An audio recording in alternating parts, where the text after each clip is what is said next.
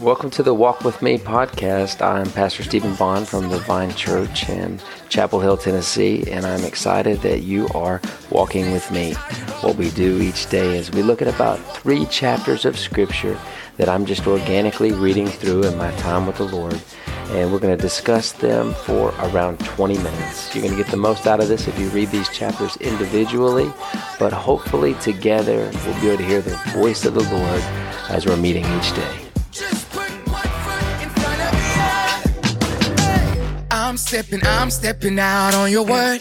I'm stepping, I'm stepping out on your word. I'm stepping, I'm stepping out on your word. Today's passage is from Jeremiah 16, 17, and 18. And there is so much ground to cover. There is so much depth in these three chapters. Just um, passages that we've quoted, we've memorized, we've recited, we've heard in sermons and series crafted from. Just incredible passage of passages of scripture just found in these in these three chapters, 16, 17, and 18. So I'm going to try to do my best to to at least graze the surface of of the uh, context of these three chapters, um, and how it's ministering to me this morning. In chapter 16, he specifically tells Jeremiah not to take a wife or have children, really to settle down at all in the land because there's such a great wave of destruction coming to the land because of their wickedness and their disobedience. And he says, basically, you don't want to get entangled in that because I'm going to make an example out of them. And, um, and so I basically I don't want you to get caught up in in that Jeremiah. And he even says that when he makes an example out of them, the, the example he's saying is that there's going to be there's going to be a great famine to come upon their land. There's going to be great destruction, and it's going to be so uh, it's going to be so plainly obvious that it's from the Lord that Jeremiah is specifically instructed do not lament or grieve their deaths. Basically, there's going to be bodies laying everywhere. It says the birds of the air are going to come and eat away their bodies. No one's even going to get proper burials. Um, he's like, this is my plan is that everyone's going to die and it's going to be scattered bodies everywhere. And you can even imagine what the aroma of that's going to smell like. I mean, we really we can't even imagine, right? But we can even think of what we we know what rotting flesh smells like, even if there's you know, dead animal or something. But imagine an entire an entire nation to be just filled with these rotting carcasses and um, the birds coming and picking away and you know I'm sorry to, for the gruesome picture but i think sometimes we just read past these passages like they're not a big deal. But i mean even i can't even imagine i can't even imagine the aroma. In, in a poorly insulated house right?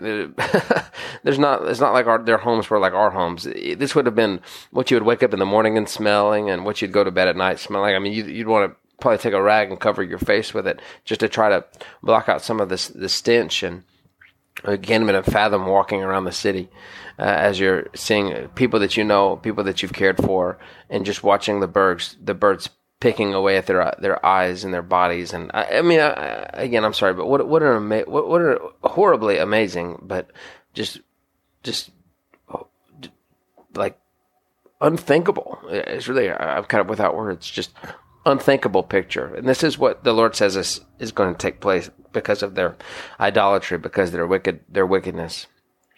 And, um, and so he says, you don't want to get entangled with that. So this is what I'm about to do. So, you know, just, just, just know that that's what's coming. So, uh, then, then he says something that that's, that's kind of the big context of chapter 16 is everything, um, that I just said. But I think it's interesting the way that he puts it in verse five because he says, but do not enter the house of mourning or go to lament or grieve for them. That's an, that's an interesting assignment too. Is these are going to be there's going to be there's going to be death everywhere, and I don't want you to shed a tear.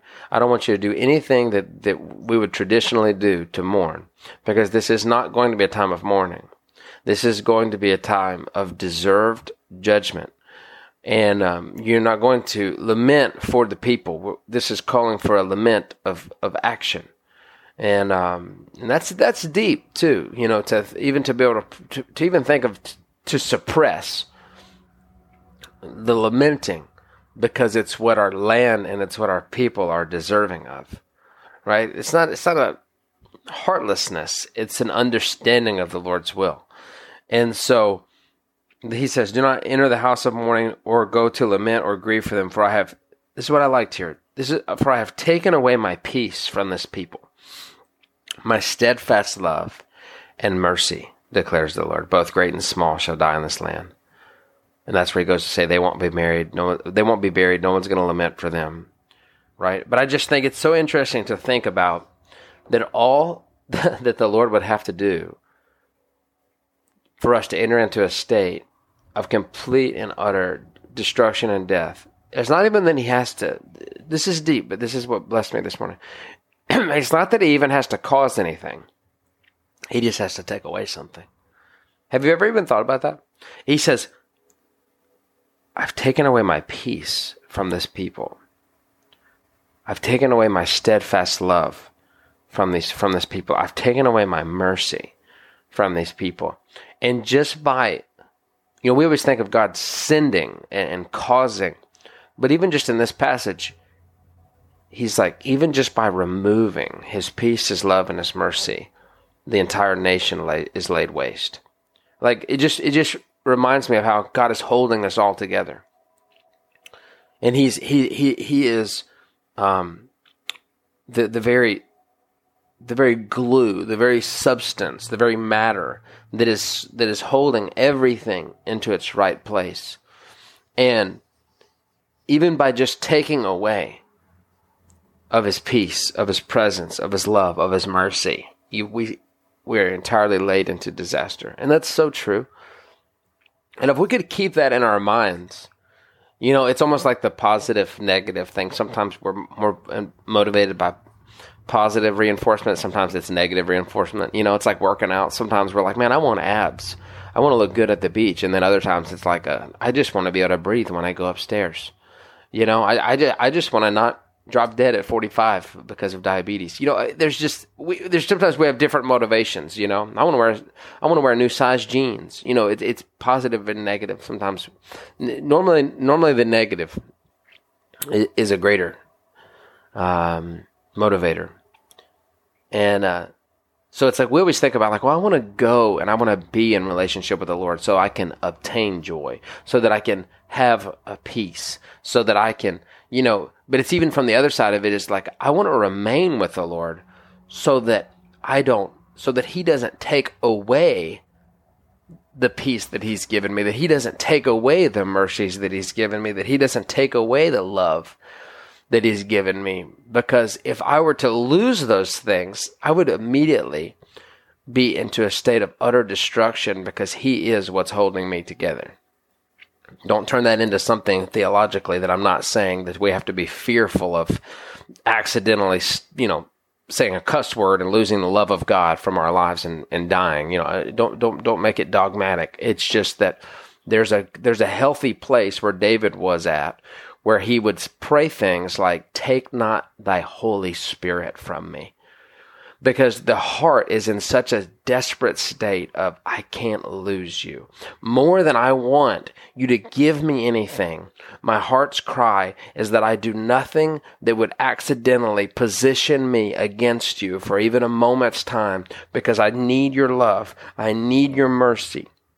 I need your peace because I know without your peace and without your love and without your mercy, my entire life would be laid waste it would it would it would it would have the stench of, of rotting carcasses if if I were to not be positioned with you for just a moment's time. There's something powerful about that. I always say I think sometimes we just I, I, hate doctrine. I hate doctrinal statements. I hate I just I hate all that stuff. It's not on our website as at, at the church that I pastor. It's not. I just hate all that stuff because it chokes out the Holy Spirit.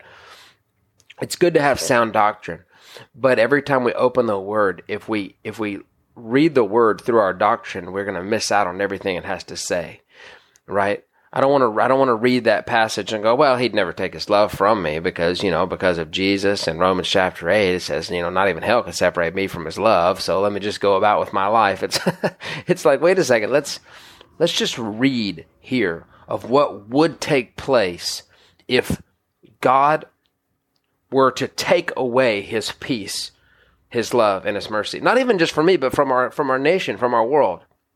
In a moment's time, it would be laid waste. That's how powerful the Lord God is.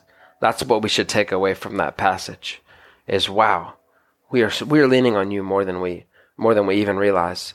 And and and I want to talk about mercy for just a, like six seconds because I still haven't barely touched 17 or 18. But I've heard it said, and I really like it, the difference between mercy and grace. And I wanted to take a minute to talk about it because grace is receiving or getting what you don't deserve. Okay? So that's grace, is when God gives us something that we don't deserve. Right? We're saved by grace. Okay? We've been given what we don't deserve. Right? And then mercy is not getting what you do deserve. Okay? Grace is getting what I don't deserve. And mercy is not getting what I do deserve. Okay? Because that's the truth of it is that we all have sinned. And we've all fallen short of the glory of God. And we've all had deceitful, wicked hearts. We've all had evil motives and, and impure minds. And it's the mercy of God that relents from us getting what we deserve. And so if he were to take away his mercy from us, then we would immediately receive what we deserve. And, and that's a that's a scary thought. And that makes us that should make us appreciate the love of God and the mercy of God and the blood of Jesus that has atoned for our sins and the mercy that scripture says is new for us every day. Every day he's made a commitment again. I'm not going to give them what they do deserve. Man, thank you, Lord, for your mercy. How much do we need to not get what we deserve? I love that so much. Okay, chapter 17 is um oh man, I could preach oh for a week on these three chapters. But I want to talk about 17 because I love um, down in verse 7. It says, Blessed is the man who trusts in the Lord, whose trust is in the Lord. He is like a tree planted by water that sends out its roots by the stream and does not fear when heat comes, for its leaves remain green, and is not anxious in the year of drought, for it, it does not cease to bear fruit. So I want to talk about that for just a second. So that's, of course, uh, that's Jeremiah 17, and that's starting in verse 7, and it goes through and verse 8 also. But it sounds, of course, synonymous to Psalm chapter 1, right? Blessed is the man, right? It's the same. It's the same kind of concept of of being planted by the riverbank. It's the same. It's the same spiritual um, picture of that when we are in right relationship with the Lord and we're heeding and we're obeying and we're listening to his word, that there is a supernatural effect to where the the life the lifeblood of my life and the life source of my life no longer becomes in the natural. It becomes into the supernatural.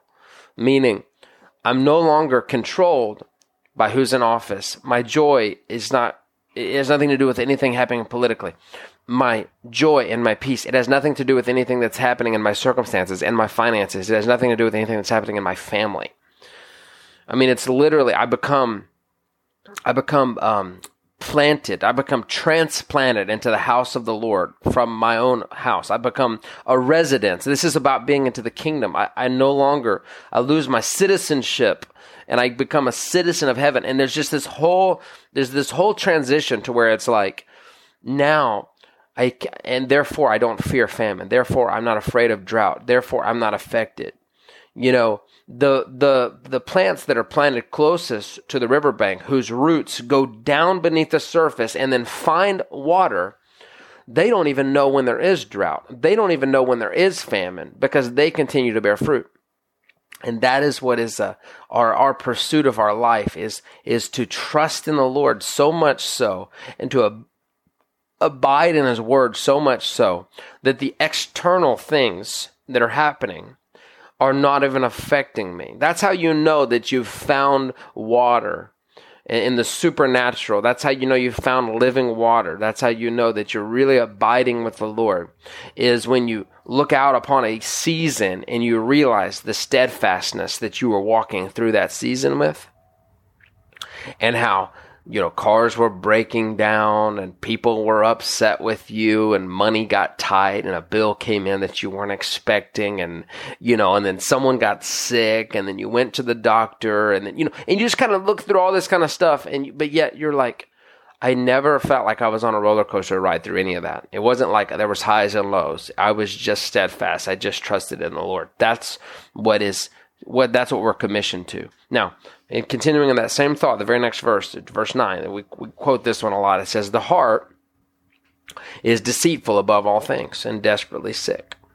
Some translations say wicked, sick, and it's a sickness that's a, that causes a, a wickedness.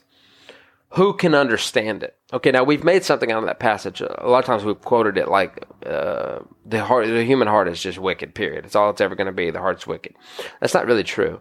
Uh, David's heart was like the Lord's heart.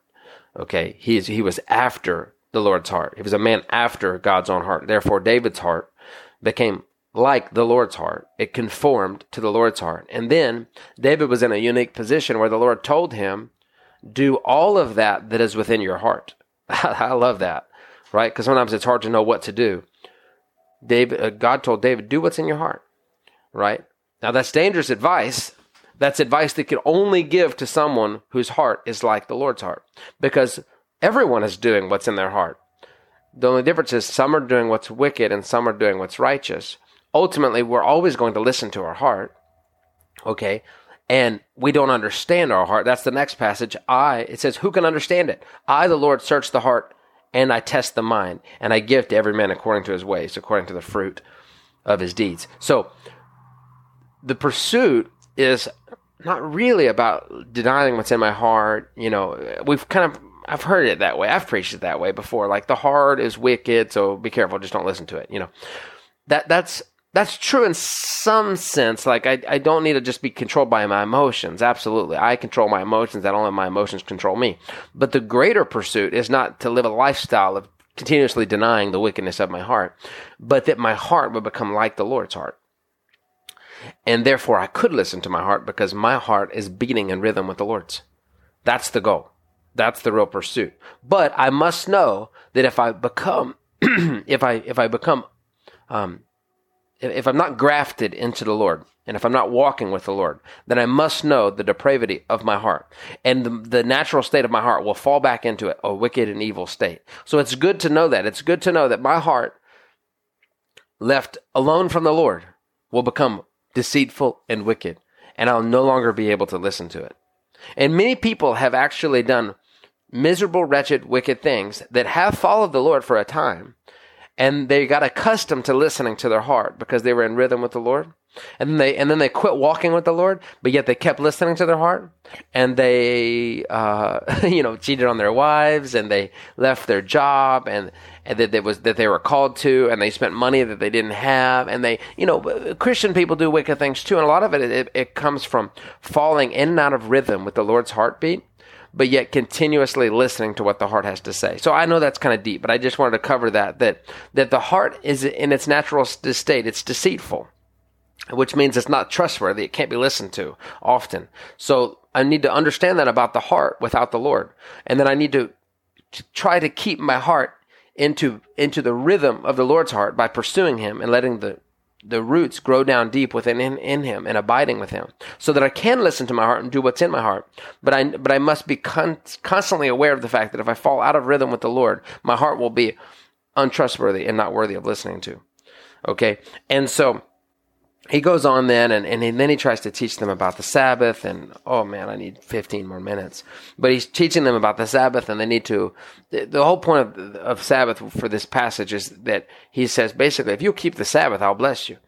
And, uh, they, they, they kind of roll their eyes at it. They're not going to do it. But what he's asking for is surrender. The Lord always needs surrender in which he can work in. Even if it was a day of the week, even if it's 10% of your income, even if it's something that's really not that big of a deal, it gives the, the Lord some room. It gives him some ground. You can't even think that you're going to be in, in, in, in, in any kind of an abiding relationship with the Lord until you're willing to submit something, until you're willing to give your you know first 10% 15% 20% of your income until you're willing to give to him the first hour of your day i mean he needs this room he we can't even we I don't I don't mean to sound derogatory here, but I'm just saying it's so elementary. You can't even think that you're going to have any kind of of uh, supernatural uplifting or any kind of, of, of peace in your life without giving the Lord some of yourself for Him to work with. And um, so we, we must start in those places. And, and uh, of course, they roll their eyes at it. They're not going to do do to it anything. So the Lord gives uh, Jeremiah a vision in chapter 18 that we're from we're fairly familiar with too. And I really didn't save any time to talk about it, but it's the vision. Um, uh, he show he takes him down to the potter's house and he shows him this potter working on the wheel with the clay, and he's working on something and it doesn't go the way that he wants it to. So he he smashes it and he starts over and he builds something else. And what the Lord is ministering to Jeremiah is to is to remind them that Israel is the clay in the potter's hands. And he can do with it the clay whatever he pleases. And he can build it up or he can tear it down. And um, you know, for us, we need to continuously remind our, we be, need to be remembered of that, that we are in the Lord's hands. And when the Lord chooses to, He can do with us what He wills. And, um, we need to remember that in, in keeping with His sovereignty and keeping with His power. And then we should even actually yield to it and actually, and actually come before the Lord in a submissive state and go, Lord, I know that I am clay in your hands. Make me what you want from me.